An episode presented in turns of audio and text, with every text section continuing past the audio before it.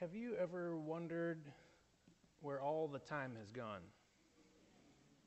Yeah? Yeah, me too. Have you ever um, felt like there just wasn't enough time in the day to get everything done? Yeah? Two for two. uh, Have you ever felt like there was just too much to do? Not enough time to do it? Yeah. Uh, you know, time just seems to disappear on us. I mean, I could stand here and wonder how is it the last week of October 2015 already? It just seems like the year started. And here we are.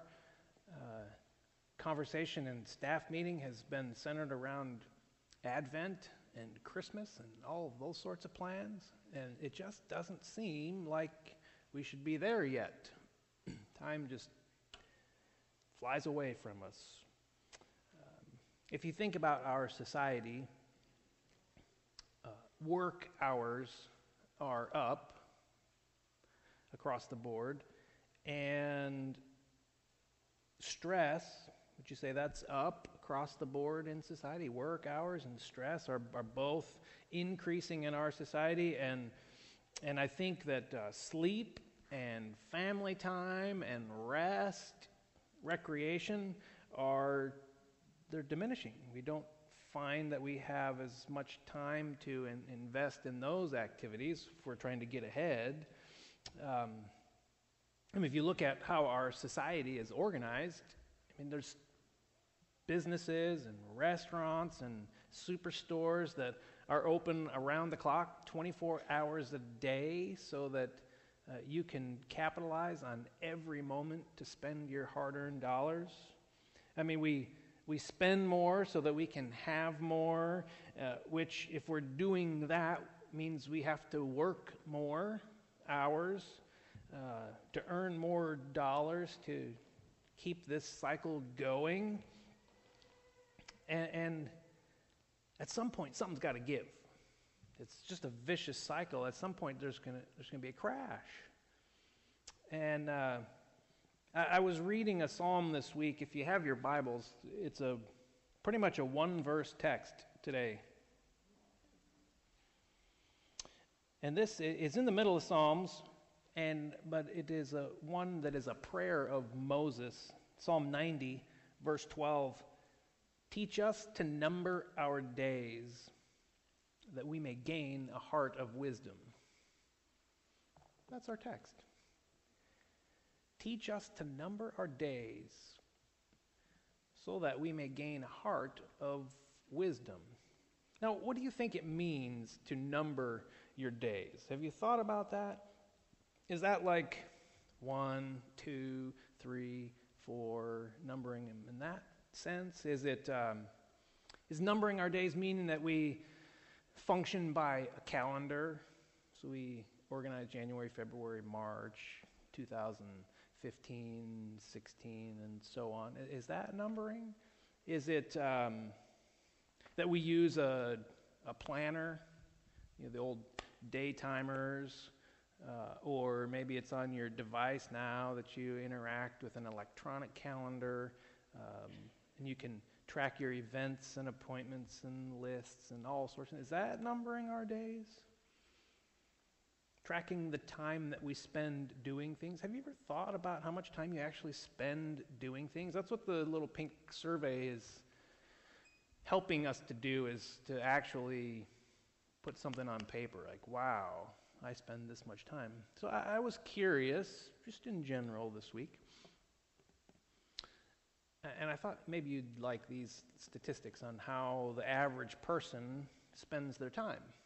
So, we, on average, spend about 25 years of our lives sleeping. That's, you know, eight hours a day or so. Some more, some less, but right around 25 years. And while I was finding that statistic, there were a couple others I just had to share. Uh, you know the cat sleeps 15 hours a day? things you learn in church. Giraffe. Giraffes only sleep two hours a day. Yes, crazy. And the dolphin, seven hours of sleep a day. Like, wow, that's pretty, you know, who tracks that? Who gets paid to do that? Somebody. Ten and a half years of your life you spend working. Uh, nine to 11 years. I, there were some mixed statistics in this category. Nine to 11 years watching television. Two years of that is watching commercials. yeah, I know. Uh, you spend about one year waiting in line. Drives me nuts. I do not like waiting in, in all its fashions. Uh, you spend 20 weeks of your life waiting on hold on the telephone. Uh, you spend 38,000 hours eating in the course of your life. Enjoyable time right there, right? six hours or, or six years doing chores and housework. You spend one and a half years in the bathroom.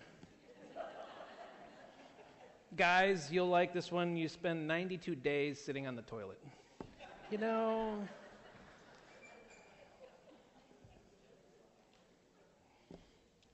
um, office workers, you spend five years sitting at a desk.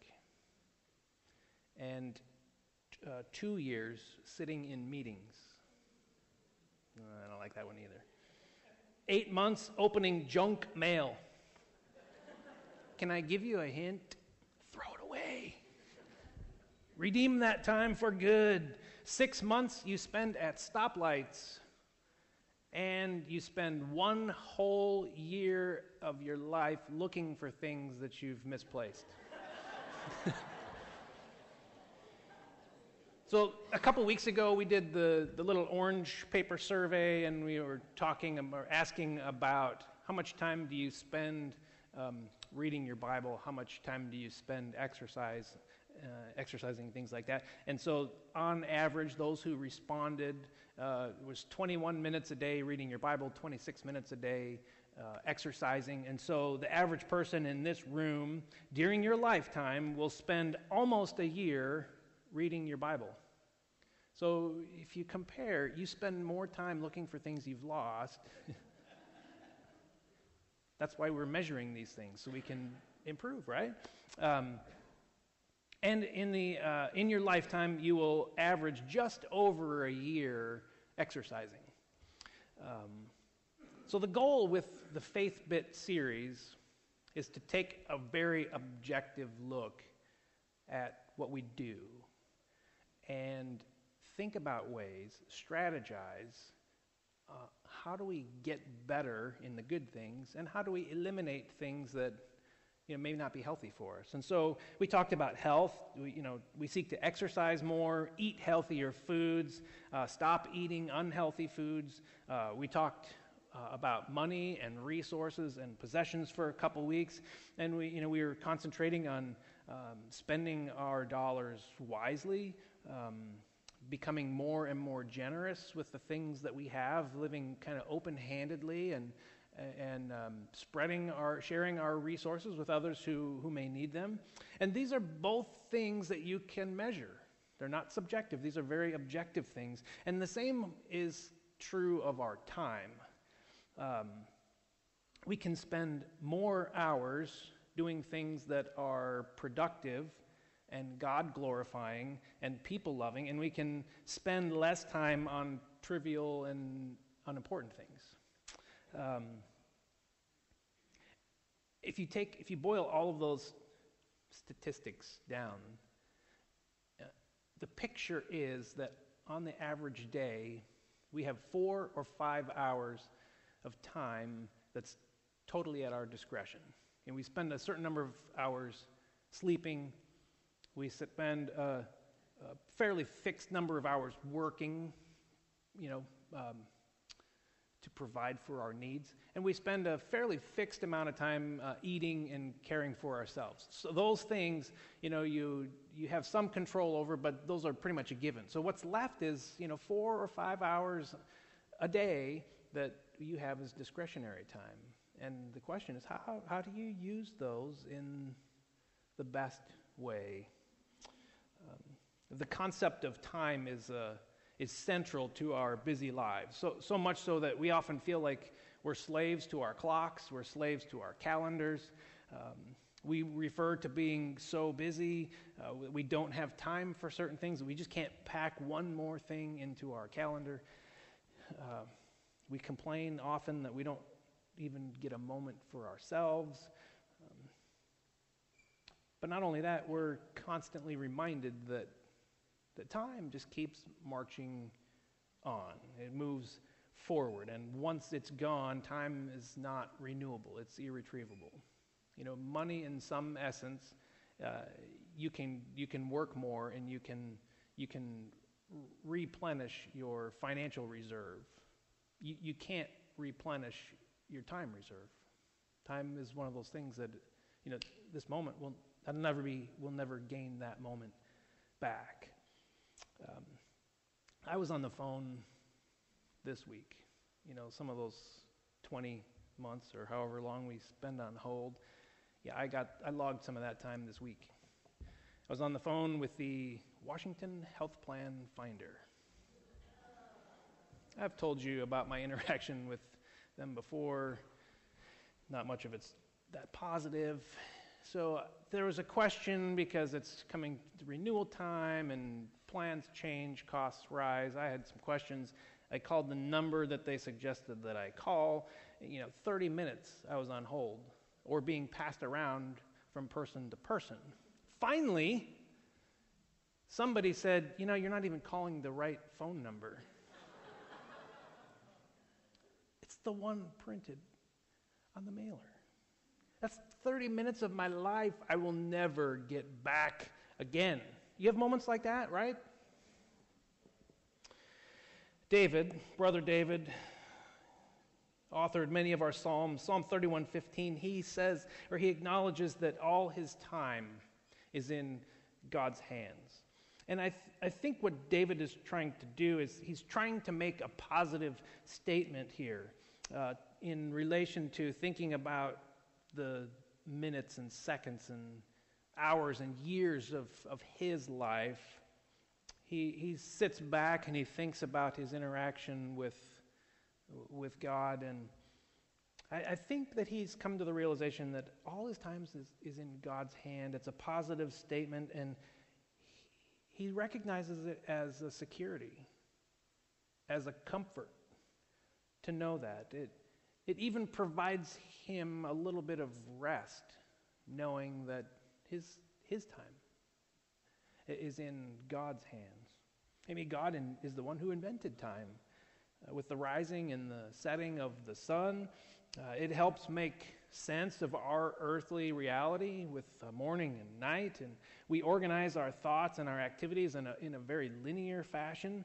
Um, but God operates totally outside of our concept of time. Uh, all of human time, from, from the very beginning a- until sometime in the future, at the very end of, of human time, is all surrounded by the reality that God is. So it's hard to picture. It's, hard, it's one of those circuit breakers of our human brains that we just don't get it. So maybe a, a fun image would be helpful. So if you imagine uh, a huge beach ball, I mean, as big a beach ball as you can imagine. That's the sphere of God, okay? So, huge beach ball. And then if you take one uncooked spaghetti noodle, you know, it's a line, and it's suspended in the middle of that sphere, that's kind of uh, how you could picture human time in relation to God. All of human time is the spaghetti noodle in this big, huge beach ball of God. We, we are just in there. So God is, and we operate totally in there. And David realizes this, and he finds comfort in it. And I think that he realizes that every moment counts. Time moves forward, And he needs to make every, uh, take advantage of, of every moment uh, of his time. That every moment that he has, every breath that he takes is, is a gift of God, that he is charged with being a steward of. That every moment that we have, we are good stewards, should be used to honor God and use our time for his purposes and for his glory. And so, our text this morning, Moses gets it too. In, in all of the years that Moses led the people of Israel, he was constantly barraged with human problems. And so he had to figure out how to use his time so that he could manage people. Because he was the judge, and people would bring their problems with each other to him, and he would have to rule and to decide. And, and finally, there came to a point, I think it was his father in law, Jethro, said, Hey, you got to do a better job at this, buddy, because, you know, the line is backing up, and people are getting a little perturbed that it's taking too long to get their cases heard. So you need to appoint some people that can help you out with this. Moses had to learn the value of time and figure out strategies to manage it. He had to seek God for wisdom on how to use his time. See, what, what we do with our time matters. It doesn't matter just to us, but God cares about how we spend our time we are responsible for managing the time that we've been allotted. And, and God gives us time as a gift, and He has certain expectations uh, of how we will use our time. But as humans, we do have the freedom to choose whether we will use our time for good or choose or use our time for uh, bad. We can cherish time or we can neglect it. We can hoard our time, uh, or we can share it. We can invest our time, or we can squander and, and waste it away, and idleness and things like that. Whatever we decide, though, we need to remember that we will be held accountable for how we manage and use our time. Uh, there's a couple things that you need to note about time is um, you can't stop it. You can't stop time. There are there's no timeouts in life. So, like when the Hawks get to fourth and goal from the one, they can call timeout and strategize, get a breather, right? Play clock stops. They have time. You, you can't do that with your life. Time just keeps going on. The second thing is you can't save time. There's no time bank. There's no place where you can go and make a deposit of time that you can draw on at some future time to use. There's no way that you can save time. You see people trying to be more efficient, thinking they're saving time by multitasking, um, cutting corners here and there, Fast food restaurants make it really easy so that you can eat in your car on the way to something uh, to improve your efficiency. We have cell phones and devices like that that help us stay communicated. Or, you know, if I'm going to if I'm going to commute to work one hour, I might as well use that hour to talk with mom or the office or somebody. Uh, um, I've seen guys shaving in the car ladies putting on makeup in their car, you know, every way we can think of. Uh, this week, this one's a little over the top. Uh, I was driving down I 5, and there's a guy reading the newspaper. Where's Neil when you need him? Pull that guy over. If that's you, I'm sorry and no offense. Just don't do that, please. Um, you can be more efficient, but you can't save time and you can't stretch time.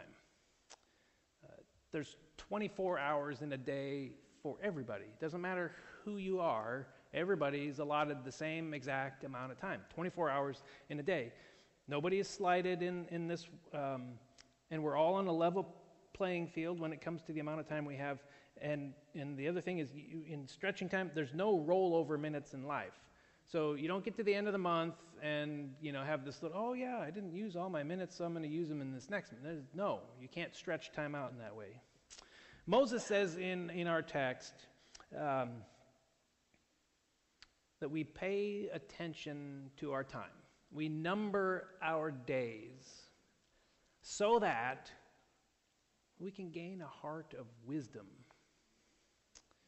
When, we recognize that our time is limited, when we recognize that the number of our days is limited, we begin to understand and acknowledge that really, as humans, we're, we're rather frail. As strong as we think we are, we're frail beings. Our time is going to expire, run out. That, that the, the very nature of being human is that there's a, there's a limit.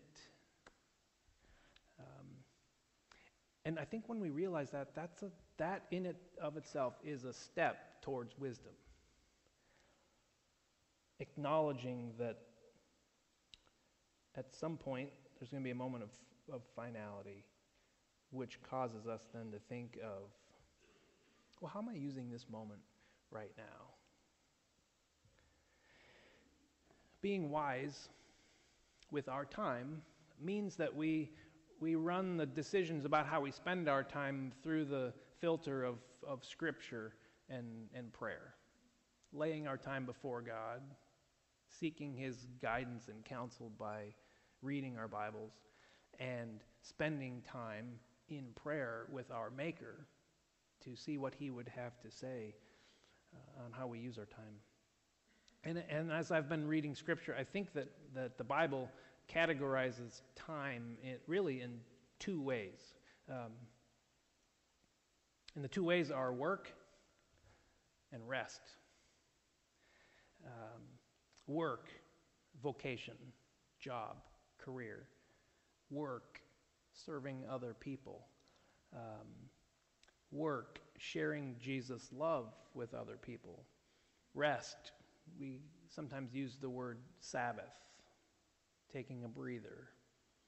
Sabbath comes from God who created. I mean, the, the first the, the first chapter of our Bible talks about God working. Six days he worked, and then he took the seventh day as a day of rest. That's the first thing that we run into in Scripture on how we would use our time, is using God's model. So, Sabbath, rest, recreation, time of worship. The key for us as stewards is figuring out how do we balance between work and rest. That's the key. Uh, and both work and rest are honored by God. God affirms both of them. Uh, God's work is shown and continually demonstrated in his work of creation. Creation isn't finished, God is continually creating. And so, as his created beings, we are to pattern our work after God's. We work like God works.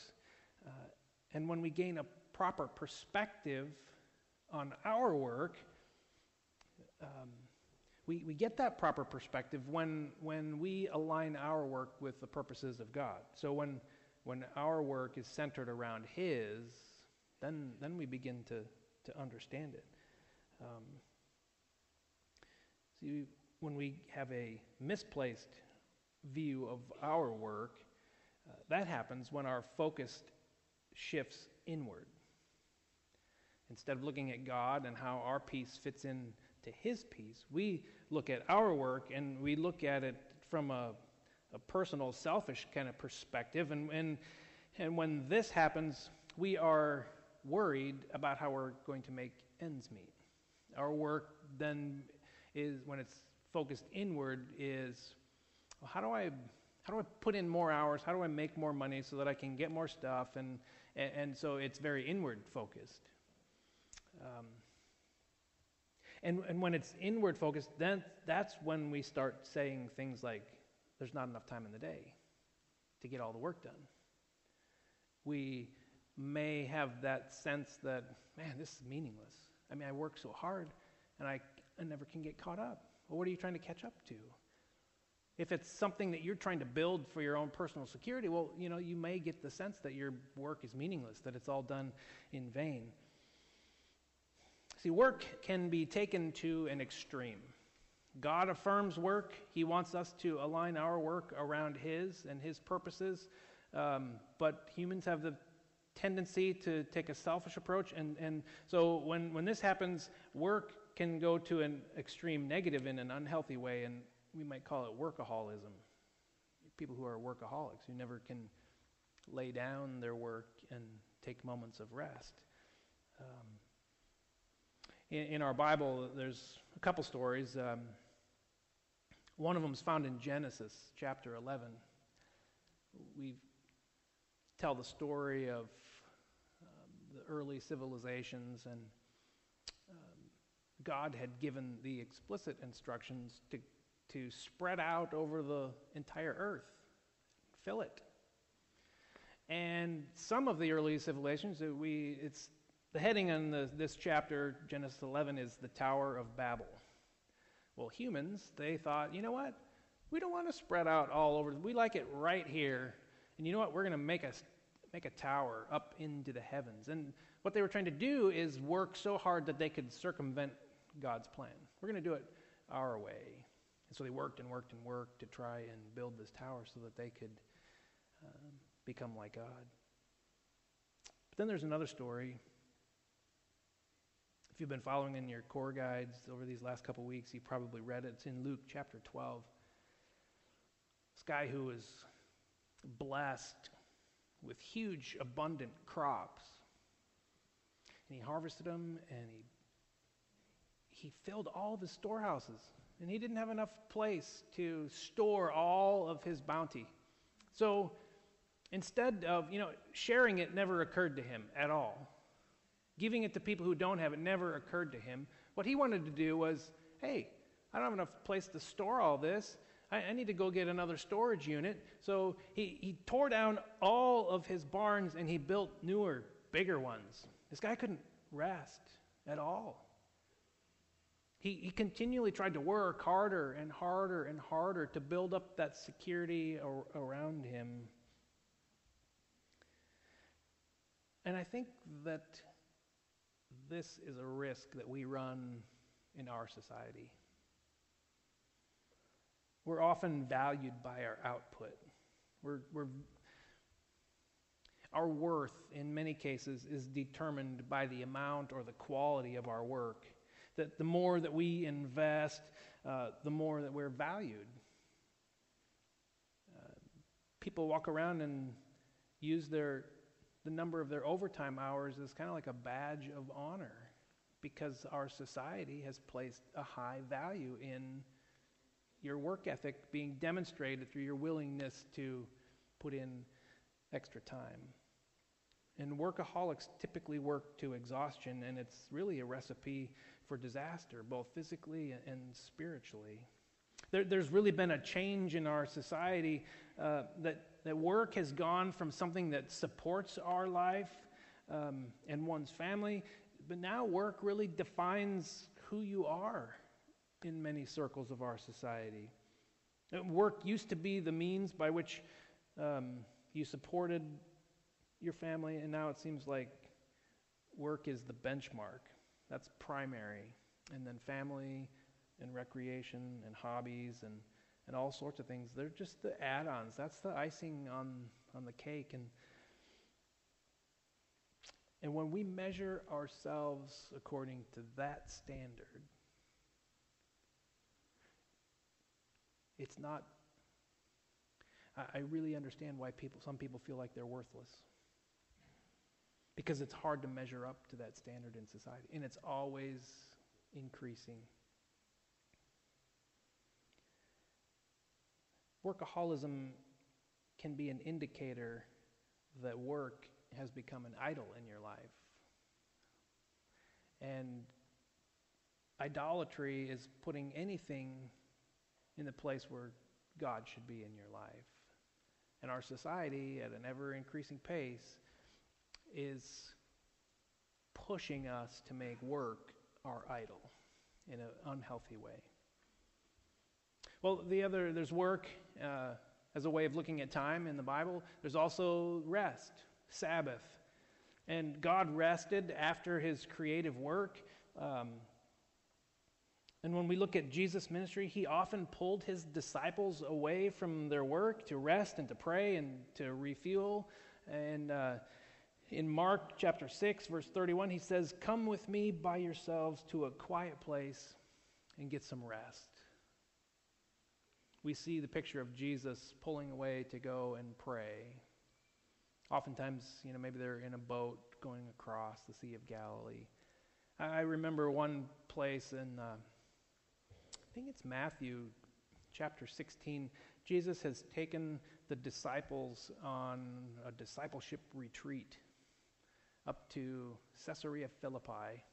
And Caesarea Philippi is a very lush, green, resort kind of a, an area, if you want to have that picture in your mind. It sits at the base of Mount Hermon, and Mount Hermon uh, typically ha- is snow covered year round, and so there's always water that's, that's running down. And so it's a very green um, area, and Jesus takes his disciples up there to, to get away from the regular routines of their ministry, and they have time to clear their thoughts, clear their minds, pray, spend time just with each other and with Jesus to uh, replenish their um, energy. And, and it's, it's here at this place where Jesus poses the question Who do people say I am?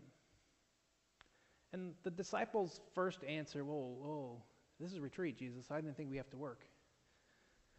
Uh, well, some people say, you know, you're kind of like Elijah or one of the other prophets, and I think Jesus recognized that they're, that they're in a place where they can have a moment of clarity in this time of rest. And he says, But who do you say I am? And Peter has been able to back away from his ministry enough and think about it enough to say, You're the Messiah. Maybe it was a light bulb moment for Peter by having those moments of rest, of Sabbath, time away with Jesus and, and with his fellow disciples, just to have some fun and, and relaxation, that there's a moment of clarity, and Jesus says, Do you know who I am? And Peter said, Yeah, you're the Christ. You're the Messiah. And Jesus said, Yes, you're right. It's important to take time for rest and relaxation. But even in that, there's, there's an extreme of rest that can be taken to a negative uh, as well. Because the, the, the negative of rest is that we become slothful, um, lazy, maybe apathetic is in there. Paul addresses this uh, to the church in Thessalonica. He noticed, or he got a report that there were some freeloaders in their midst. That you know they were people who you know joined up with the believers, and well, they thought, hey, you know what? We're Christ followers now. Jesus died and he was risen again, and my sins are forgiven. I can just sit back and wait for him to return. And all of these Christians around us, they're just going to meet my every need. And Paul got angry about that. That's the text in our Bibles where, you know, he, where Paul says, you know what, you know, you got to work to eat. And if the people want to be part of your fellowship, then they're to they can't be lazy. They have to invest time and effort and energy and work. Otherwise, they're just taking advantage of you and, and don't let them do that. So there is a negative uh, extreme to rest and it's laziness and slothfulness. You know, another one that, that you could um, put in there that laziness leads to a sense of entitlement, where, you know, I don't, I don't have to work because, well, I live in this particular side. People owe me this. And so I don't really have to work for it. I, I, I, just can sit back and wait for somebody else to provide it for me. And that's the negative extreme of, of rest here. But Sabbath is an important concept for us to learn to manage and to build into our regular routines. Um, it's, it's one day a week where we set aside the, and we resist the tyranny of, of work and, and we celebrate with God and with other people. And so, as I was thinking this week, we need to find a balance then between work and rest so that we don't go to either negative extreme, but we, we figure out what the fine line is be, between these two concepts of time in, in our scripture. In the text that uh, Lois read for us from Ephesians 5 15 to 17, a little bit earlier, um, it, it starts to drive at balancing the two. Uh, some of the balance comes in how we manage our time, and Paul tells us that we need, we need to walk wisely. We need to walk wisely so that we can make the best use of our time. Can I give you a quick Greek lesson this morning? Would that be all right? There, there are there's two Greek words that the New Testament uses to talk about time. One of them, you'll, you'll, hear, you'll hear it uh, chronos. We get the word, you know, like chronology or chronometer, which is a watch out of that. And there's kairos. And I think kairos is one Greek word that everyone ought to know and think about regularly. Um, chronos time, chronology, means uh, literal minutes and seconds. Uh, think of a clock or, or the length of time that it takes to do something. It's a measurement of time. Uh, kairos, though, implies a different use of or different understanding of time. It's, it's much less literal in nature, but it's more significant time. Uh, it emphasizes the quality of time. Chronos, quantity of time, kairos, quality of time. Kairos suggests the time of possibility. Moments in our day or our week or our month or our lifetime that moments that define us. Moments of, of opportunity. You know when there's a moment of opportunity that's in front of you. Maybe it's talking with your neighbor who you've never been able to share your faith in Jesus with. And, and just at some moment, you just sense that there's an opportunity, a question they ask, situation they're dealing with that you could either pray for them or share with them. These are moments of opportunity, kairos time. Ephesians 5:16 make the best use of kairos. Make the best use of your time. Speaking of using your time for good, using your time for quality moments, using your time for growth, investing in other people, make, them, make the most and best use of your time because the days are evil, is what Paul says here. And I think that he's trying to emphasize the fact that there's demands that are pulling us in every direction, that there's so many things that we're being asked to use our time for and to invest in. And Paul is saying, step back from all of that. He's referring to, to evil. Step back from all of the unhealthy ways in which you are being asked to use of your time and invest it in the right things. Invest it in the right moments where there's opportunity. Paul's encouraging us to redeem time by being wise by using uh, every opportunity before time passes by and it's too late. Use your time to honor God, to glorify God. Use your time to share His love with other people. Have you ever heard the phrase, time flies? Time flies? In Greek mythology, when Kronos and kairos, both of them, referring to time, in Greek mythology, when, when those two pictures of time are personified in art, they always have wings. Time flies.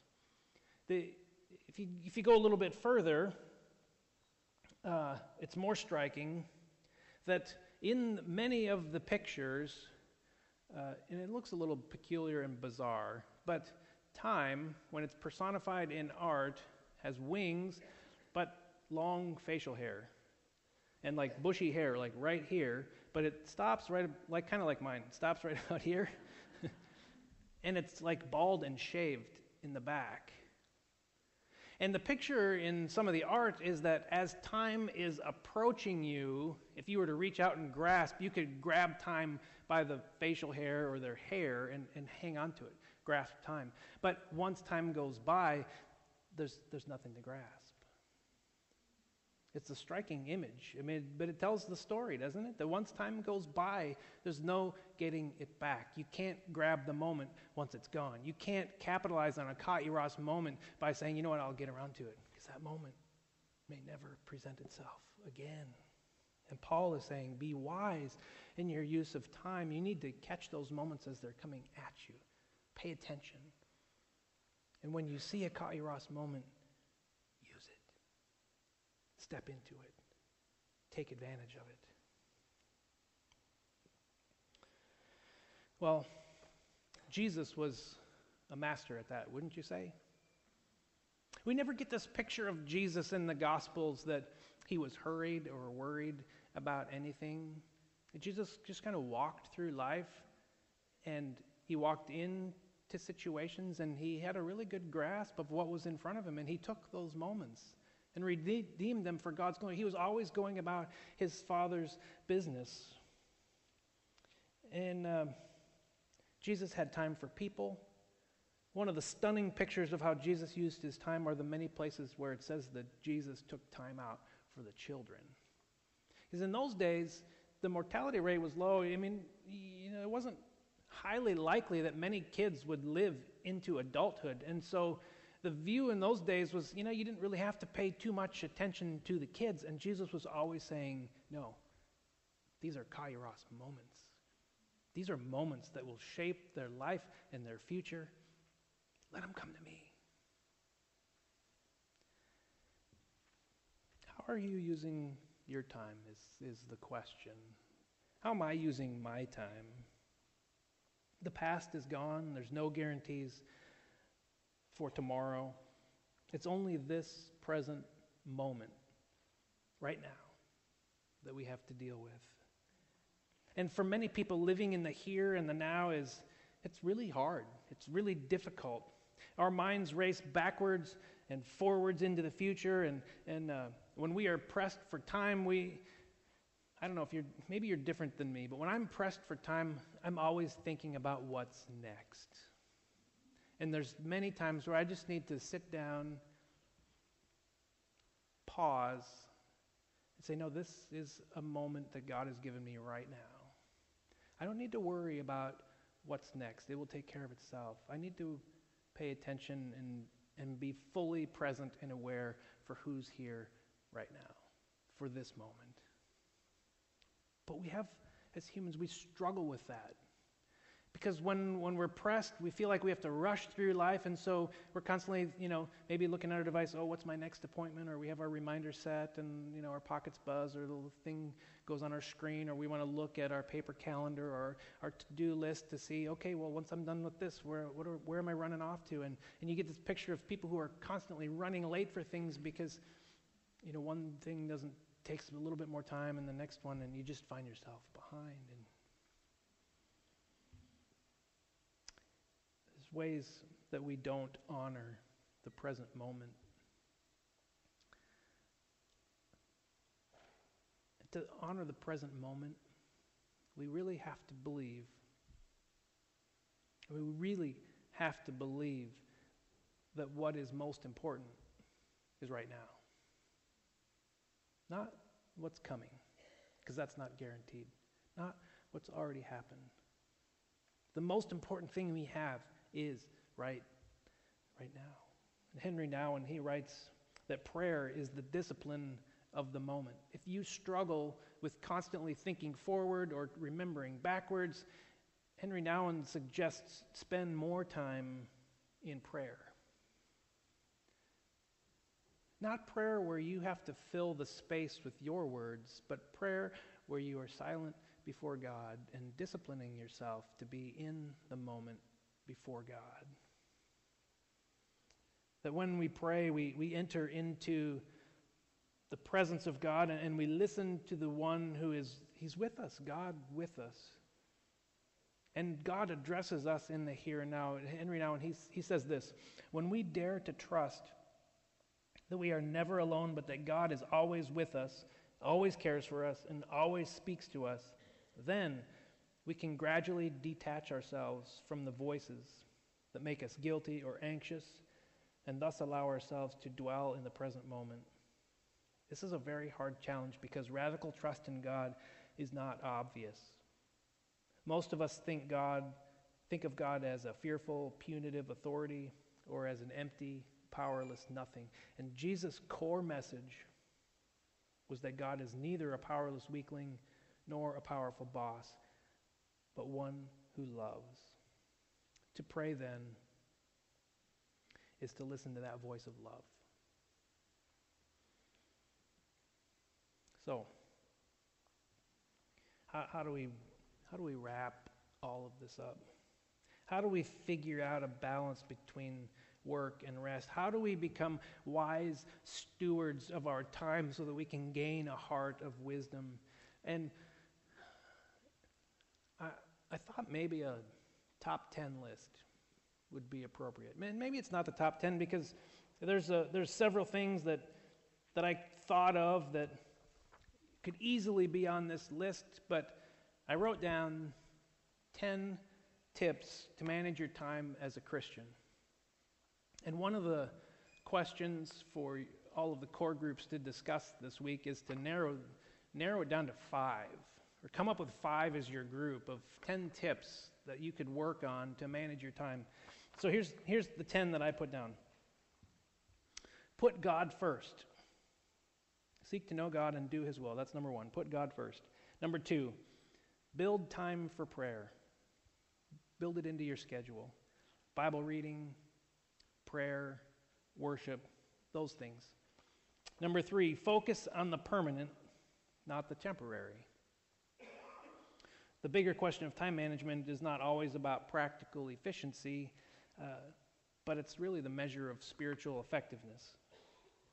Uh, we shouldn't idle our time away by doing things which really don't have any eternal value, but spend our time, um, that the time that God has given us, in ways that will make the greatest impact on eternity. Seek first the kingdom, those things, kingdom living. So, number three, focus on the permanent, not the temporary. Number four, find the right priorities. Think, plan, and evaluate daily. There was a picture that I read this week of a time management um, professional.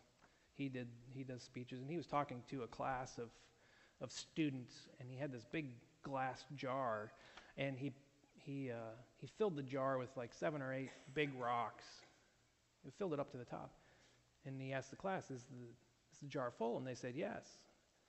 So then he took a a jar of smaller pebbles and he poured the whole jar into the first jar with the big rocks. And they found their way through the cracks and the big rocks. And he said was the jar full? And they said yes. Well then he took a jar of sand he poured the whole jar of sand in, into the original jar and the sand funneled its way down and filled it up and he said is the jar full and all yeah he couldn't put any more in there he took a jar of water poured the whole jar of water in there and it filled it up.